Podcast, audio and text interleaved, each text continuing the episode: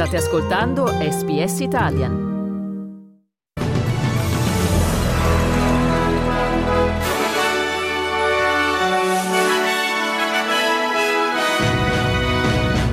Le industrie produttrici della maggior parte di gas tossici, volendo, potrebbero passare a emissioni zero immediatamente.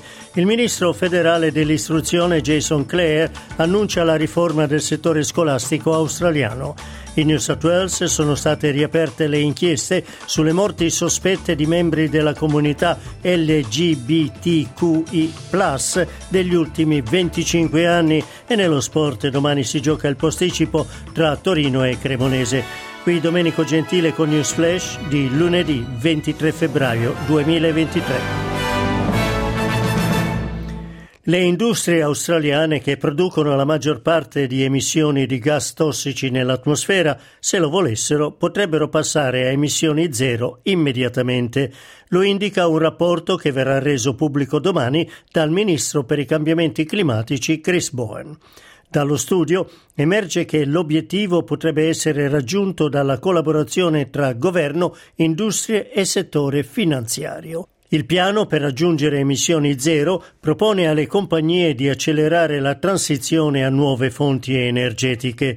Il rapporto si basa sui dati raccolti negli ultimi tre anni in collaborazione con industrie che rappresentano il 25% di quelle che producono la maggior parte delle emissioni. In base allo studio, la transizione a nuove fonti energetiche creerebbe oltre un milione e trecentomila posti di lavoro. Intanto su questo tema è intervenuto il leader dell'opposizione del New South Wales, Chris Means, che ha incoraggiato un uso maggiore di pannelli solari nello Stato.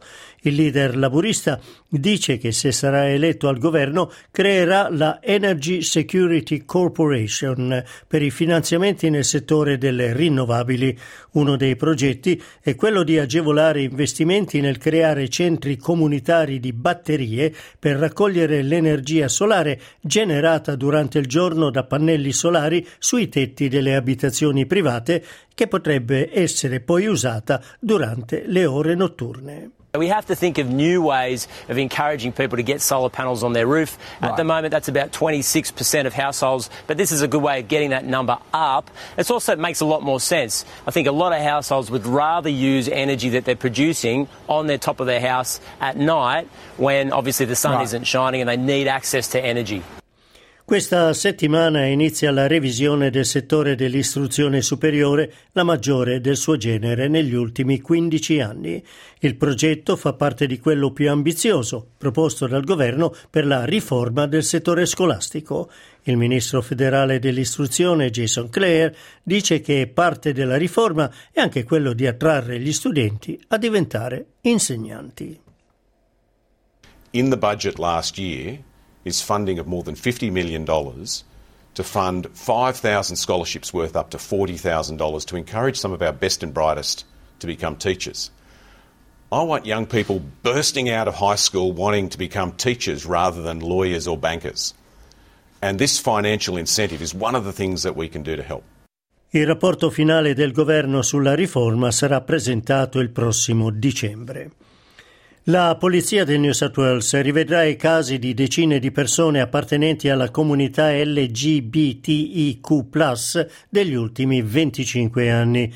L'operazione esaminerà 88 decessi tra il 1976 e il 2000 in New South Wales e che sono stati oggetto delle indagini condotte negli ultimi tre anni dalla squadra speciale Parabel. Dal rapporto Parabel pubblicato nel 2018 emerge che 23 decessi sono sospetti. E chiudiamo con lo sport. Domani mattina si gioca il posticipo della ventitreesima giornata della Serie A tra Torino e Cremonese. Grazie per aver ascoltato News Flash di SPS Italian.